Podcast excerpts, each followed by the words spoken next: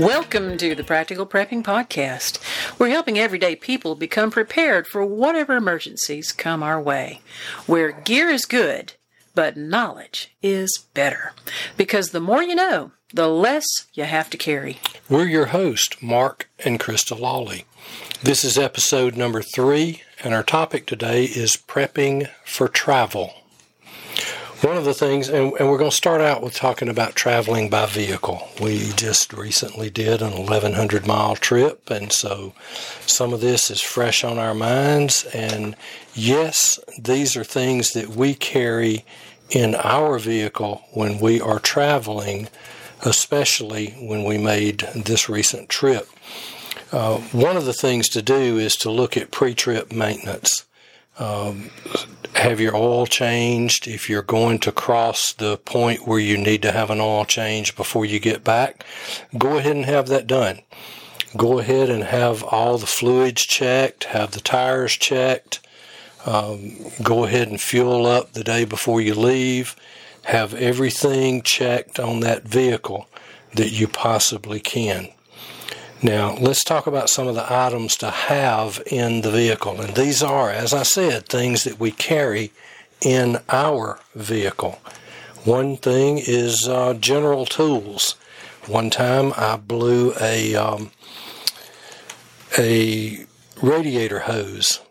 And sadly to say, I did not have any tools with me. All I needed was a screwdriver basically I, I did get to a Walmart parking lot. There was a auto parts nearby and I was able to go and buy a new hose, but I had to buy a screwdriver in order to be able to change that hose. That's the last time that has happened and the last time that it will happen because I have uh, a small pack of general tools there in uh, the car. Okay, something else to think about are jumper cables or a jump box because a dead battery can happen to anybody. It's happened to me, it can happen to you, and we don't need to be afraid of being able to power our battery when need be. Um, I bought a jump box several years ago. I learned how to use it. It's simple, it's super de duper easy, it's very high uh, in its. Um, what am I trying to say? It's it's one of the better jump boxes. It, it, it will it will charge many many times for many years. It's got it's, a lot of cranking amps. It's got a lot and, of cranking uh, amps, and it's easy to use, and that's something you want. Yours would uh, start a diesel, a large diesel truck, with no problem. And it's not that big. Really. It's not that big, mm-hmm. but um, Another thing about it is you don't have to have another vehicle to be able to jump yourself off. Right. You don't have to wait for some random stranger to come up. You can uh, you can pop your own hood, put these uh, alligator clips on, bada bing, bada boom. There you go. You got power. But if you have jumper cables, and they are much less expensive than a jumper box, uh, if you have those, you can usually find somebody that will uh, help you jump the vehicle off. Mm-hmm and um, especially if you find a good old boy in a pickup truck, he'll he'll be glad to help you. And especially you, Chris, you could get somebody to help you a whole lot easier than I could. Just uh, maybe it's this male chauvinist thing, but um, those guys will be glad to uh, help you jump your car off. Another thing is duct tape. Um, you know, yeah. You can fix anything but stupid with duct tape, and you can at least make that be quieter. Mm-hmm. Uh, duct tape is always good to have. Uh, you can actually put a patch on a, a hose, a radiator hose, to get you to some place where you can get that changed out. Yeah, it's not a permanent fix, it's but not it's a permanent certainly fix, but it'll get you a few nothing. miles down the road. Mm-hmm. Uh, talking about getting down the road, uh, how about a flat tire? Oh boy. How about carrying the uh, items that you need to either repair or change that tire? Uh, now, in a couple of our vehicles, I carry tubeless um, tubeless tire repair kits. Um, they're a little bit difficult sometimes to get them pressed in. It's not that hard, but um, sometimes it takes a little bit of pushing. And if you're going to change a tire, um, go buy you a four way lug wrench. We've got them in all of our vehicles. Uh, whoever designed that um, supposed uh, tire changing system that they put in new cars today, if they even put it, because I understand some vehicles are coming without a spare and without a way to jack it up, and you're going to have to call roadside maintenance for that. But uh, buy you a, um, even if it's a cheap four way lug wrench, it's a lot easier to break those lugs loose with that than some of those uh, Mickey Mouse things, not to insult Mickey Mouse, but those things that they give you to change your tire with. At least carry a can of Fix a Flat. Uh, we've got a son in law that carries a can of Fix a Flat and a little 12 volt plug in, clip on uh, um, air compressor. Mm-hmm. He said it may take 20, 30 minutes to air his tire up, but he'll get it going again. So that's something you can do. Something else you're going to want to think about is obviously for the length of your trip. If you're going to be traveling for an hour, that may determine how much food or water you carry, but we're still going to tell you to put something to eat and something non alcoholic to drink in your car because you just never know. Your one hour trip may turn into an eight hour ordeal. You just never can tell. And when we travel by car, we're going to be traveling eight to 10 hours one way. And so we're going to have non perishable snacks, you know, these little cracker packs and bags of chips and some water. We do, we like to have beef stick. We like to carry some of those kinds of things. Trail mix. I make my own. I make it with peanuts and M and M's and cranberries and raisins and cashews and stuff that you can snack on. That's that's you know pretty decent to eat. It's better than absolutely having nothing to eat. And so those types of things are good to have in the car on a trip. Well, we also carry some of that stuff in our car bags. Mm-hmm. Now, you know, people call different uh, names. Uh, car, we call them car bags because they go everywhere we go in the car. Uh, some people call it a bug out bag. Uh, it's can be a get home bag. It's not a true bug out bag. It's it's not what you would want to take if you had to leave your home suddenly, but it's uh, more of a get home bag. Um, just we carry some of those types of non-perishable uh, food items in there and a couple of bottles of water. Mm-hmm. So we always have at least that couple of bottles of water with us. Another thing we carry, and I started doing this in a patrol car, is I carry a two gallon gas can with uh, one and three quarter gallons of gas in it. That leaves it some room in there for expansion uh, if it gets warm. Uh, when we're traveling in the car, that is actually it's a the caps are on it. It's a sealed gasoline can, and it is also wrapped in a plastic bag and tied up so that you don't have uh, the smell there, um, you know, inside your vehicle. Mm-hmm. Okay, something else that I've gotten to think about where I'm it makes no difference where we're going. Um, I like to carry a selection of plastic bags, a variety, um, anything from about a one gallon zip top type plastic bag up to about these 13 gallon kitchen trash type bags. Lots and lots of different uses for trash bags obviously trash. We do accumulate some trash as we travel, but there are going to be other uses we'll talk about later for uh, the the need for plastic bags. And when you're not using them, they can be nicely folded and tucked out of the way inside the car bag. Um, this is also a personal choice uh, carrying a firearm in your car while you're traveling. We talked about on our last pod- podcast about the personal choice of carrying a firearm, and that's that literally is a personal choice. We do. We respect you if you do, and we respect you if you choose not to. That but do check your local laws. Right. If you're traveling across state lines, uh, check the states that you will be traveling through. Um, there is a website, I believe it's handgunlaws.us, and that will tell you who accepts your permit. Check all the states that you're going through.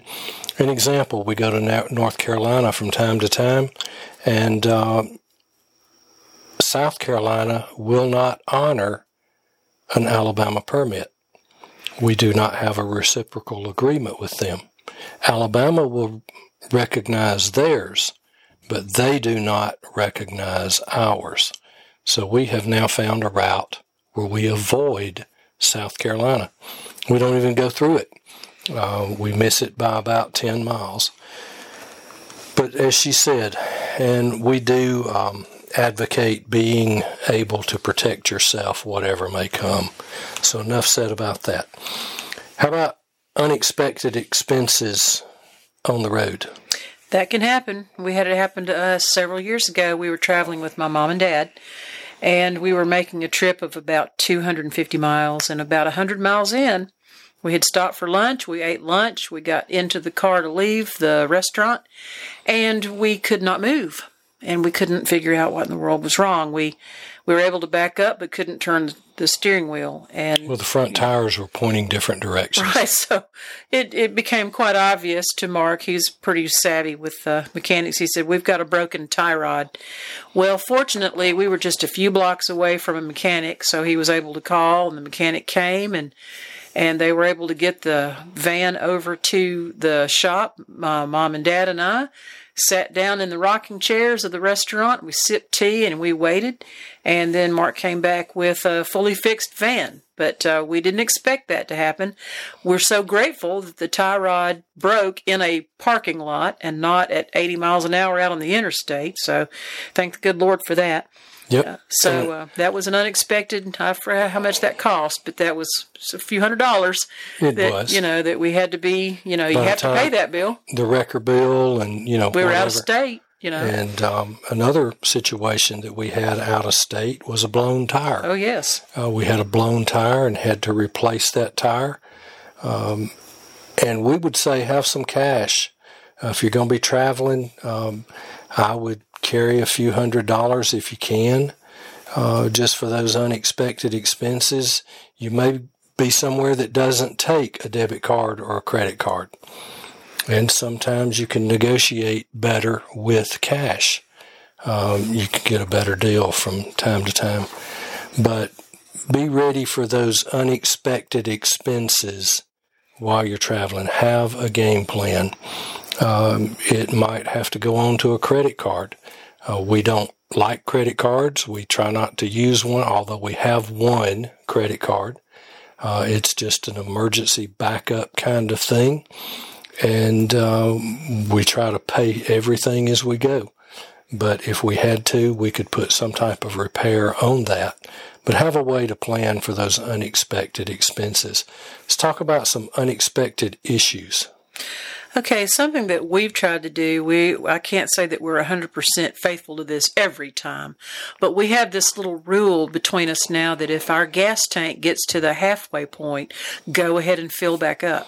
Rather than wait for the tank to go all the way down to the letter E, where that little light is flashing at you and that bell is dinging at you, uh, you may be somewhere where you might be 49 miles away from a gas station and you're on E and you can't really trust how much gas is in your tank. I think too many of us have trusted and we've made the wrong decision. Yeah, some of these that yeah. says you've got 17 miles left, Yeah, they're not, they're lying to you. they're, they're lying to you. you find out way too late. So we do try to watch our gas usage, and when we get uh, from a full tank down to the halfway mark, we find the nearest um, decent gas station and we fill her back up. And we do that while traveling as well. We We, do- we did yeah. Mm-hmm. that last week. Um, We got a needle width below uh, half a tank on one of them, and we talked about that, that we were going to go below it, violate our rule, and go just a little further because we wanted to stop at this particular place, get fuel, and eat at the same uh, exit there. But keep in mind, we had that uh, sealed gas can with 1.75 gallons in it uh, if we were to wind up in a situation. We'll talk a little bit more about that uh, in a few minutes.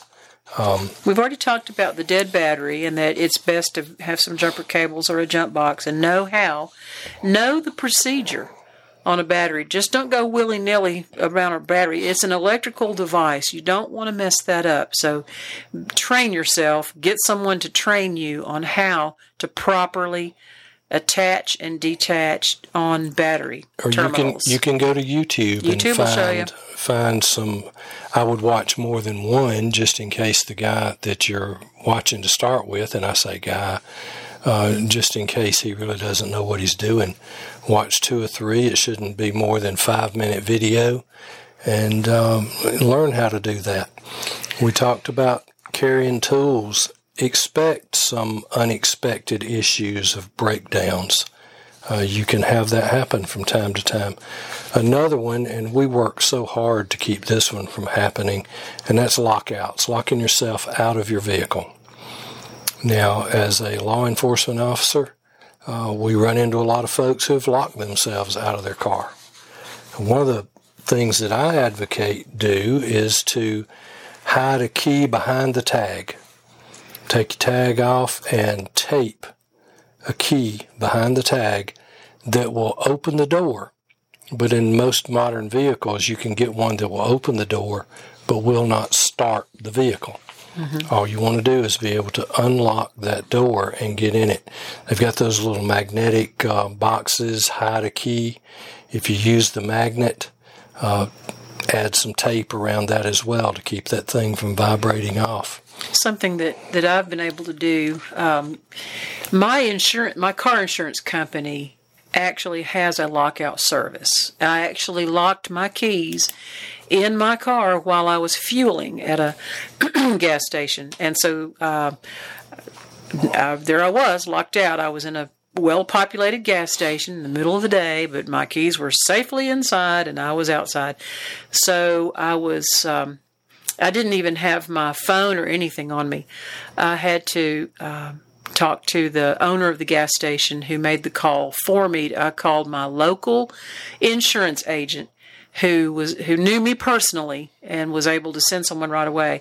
Now, uh, through uh, the gracious um, benefit of a daughter in the AAA world, we are now members of AAA. And so now we are in a service where anywhere in America, if we're in some sort of car trouble, we can call AAA. As long as you're in the car, it doesn't have to be your vehicle. Yes, you can but, even be traveling in someone else's vehicle. And if you're a triple, I'm we don't work for AAA. Let me make that clear. We don't work for them. But if you if you're a member and you're traveling with someone else and they have trouble, you get some benefits from being a member. You you can help be a blessing to them if that's the case. Uh, so definitely consider that. It, and you can also call a locksmith. Mm-hmm, uh, they'll come true. and unlock it for you. Right. Now, talking about issues that we can have while traveling, let's talk about getting stuck in traffic for a long time. I think you can uh, address this issue and some of the things listed here. This happened to me. Um, I was traveling traveling alone. I was making an eight hour trip to North Carolina, and um, about two hours from my destination, I found the traffic had come to a stop, and it was a new section of interstate. And on either side of my one single lane were those concrete solid barriers. In front of me was a tractor trailer, semi. In back of me was a tractor trailer, and we were all on this one lane of this shifted interstate highway, and we were stopped. And frankly, I didn't know why. There was no construction going on, as far as I could tell, and there's no way to know how long you're going to be stuck. And I had broken my rule about getting gas. I was down to uh, almost an eighth of a tank. I was really getting close to being empty. And I was two hours away from my destination. And it was approximately five o'clock in the evening, rush hour, and um, all of the traffic going in our direction was completely stopped. And I'm in the middle of these two great big large trucks, so I can't see in front of me or behind me. So we don't know what's going on. And so I have my phone, and I'm beginning to message some folks saying, "Hey."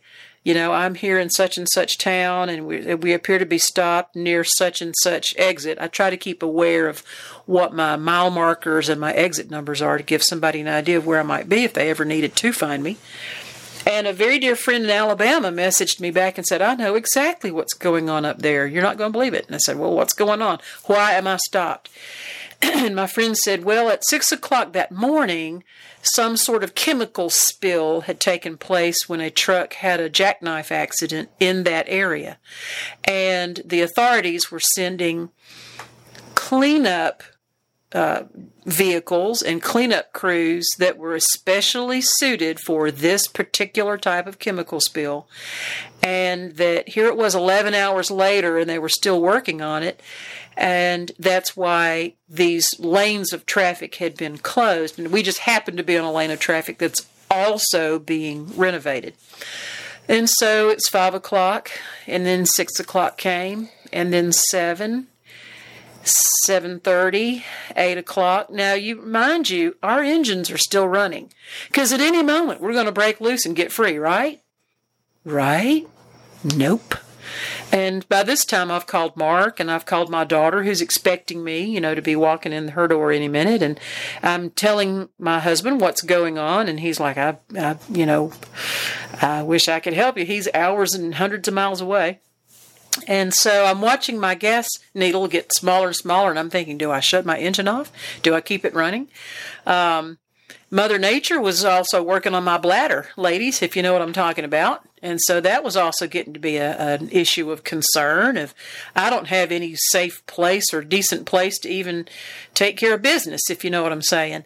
And so I'm trying, I'm not the panicky type, but I'm getting pretty perturbed and I'm getting kind of upset.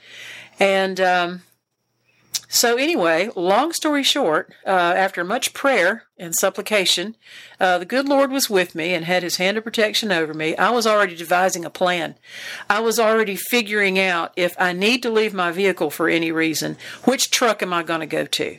The one behind me was some sort of private trucking industry. The one in front of me was a U.S. postal truck. So I had devised a plan. I was going to approach that truck and see whatever we could do as far as them helping me get out of traffic or what have you. Didn't have to do that.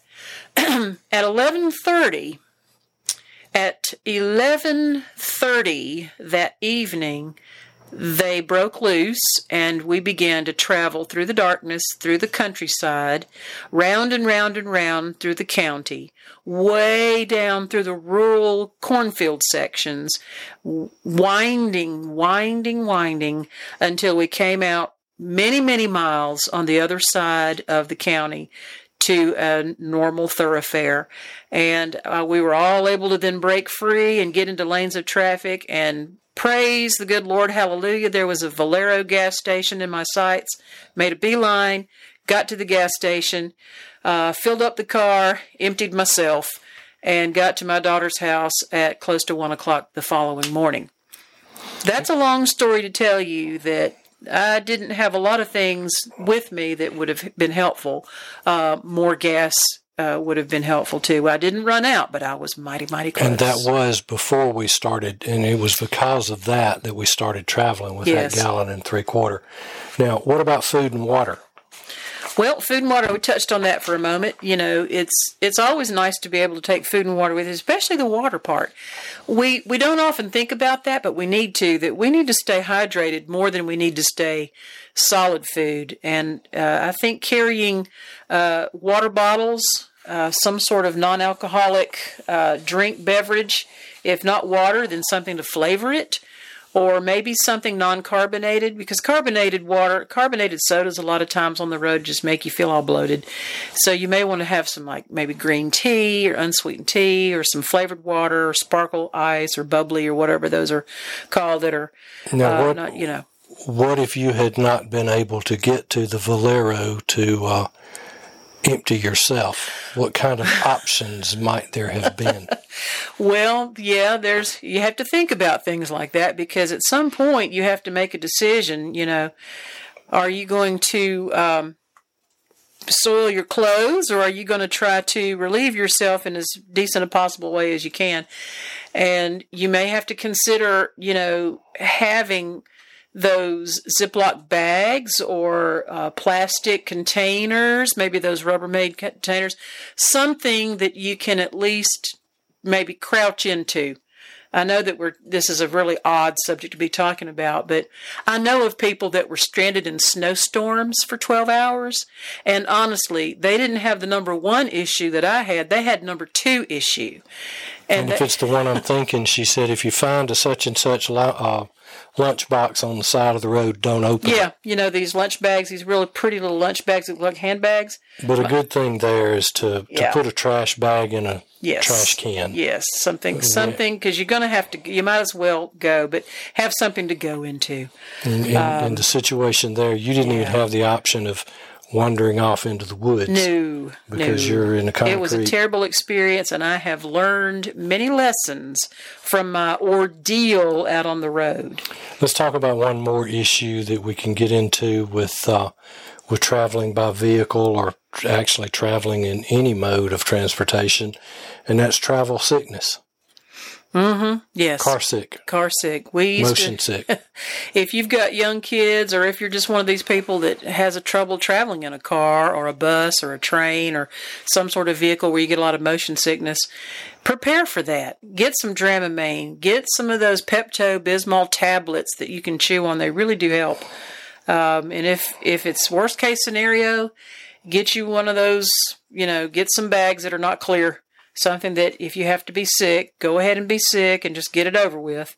But have some bags to be able to go into there, put whatever sickness in there, tie it off, throw it away, be done with it. Drop it in the trash can at the next rest stop and get a new bag. Have some of those hand wet wipes too Right. to wa- clean your face. Right. Uh, water bottle that you can dedicate to just swishing your mouth out, spit out. Now let's talk about air travel. This is one that we all do from time to time. Uh, I don't do it as often now as I used to because with all the trouble it takes to get into the airplane and out of and all of that, if it's uh, within 10 hours, I'll just drive. But Well, uh, and yet COVID has oh, COVID has, has interfered a, a lot deal. of air travel anyway. But before COVID, if it was within 10 hours, I'd just drive. But uh, one of the things, and th- this is some of the just in case, okay? Uh, a full change of clothes in your carry on. Uh, you need that where if you your luggage gets lost, that happens from time to the time check bags that didn't make it into the plane. Mm-hmm. bags get lost uh, or delayed, or you get delayed in an airport with a layover and need a change of clothes. Uh, that's uh, a good idea to have in your carry-on luggage. Um, you need to wear some sturdy shoes. I've always been amazed um, if you had to evacuate an aircraft. Trying to do that with um, flip flops could be a nightmare.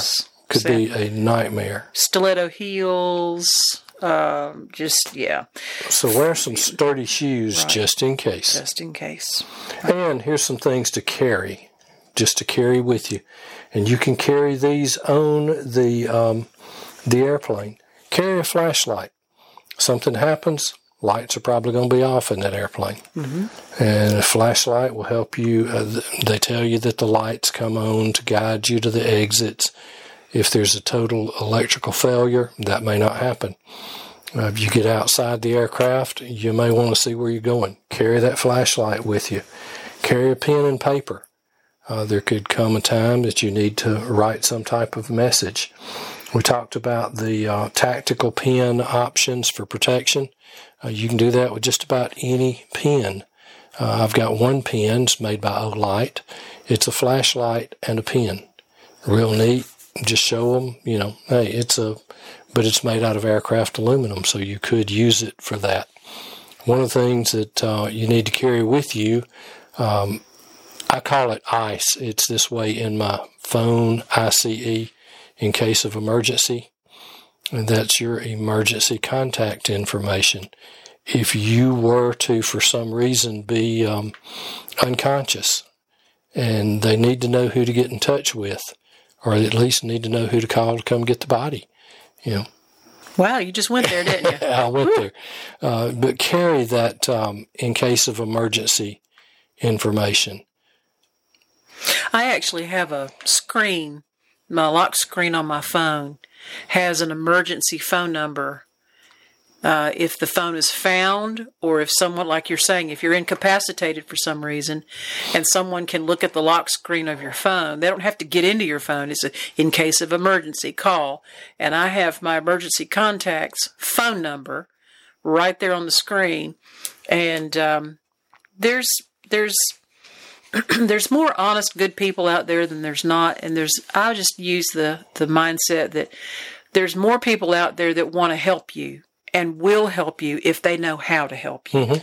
So give them whatever tools they need. If you can't speak or say anything, your phone's lock screen can sometimes carry an important message. So see how your phone lock screen works and what you can do as far as putting a message on there. It's been very helpful, I think.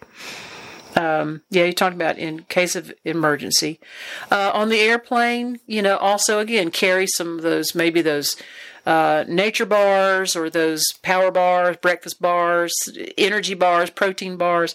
Those are small and they're pretty tasty. A lot of them are pretty good and they keep well and they can kind of tide you over if for some reason you had to be on the airplane airplane a lot longer. My sister tells a story once they were flying into Washington D.C. and they were up in the air for an additional 90 minutes waiting for a storm to clear.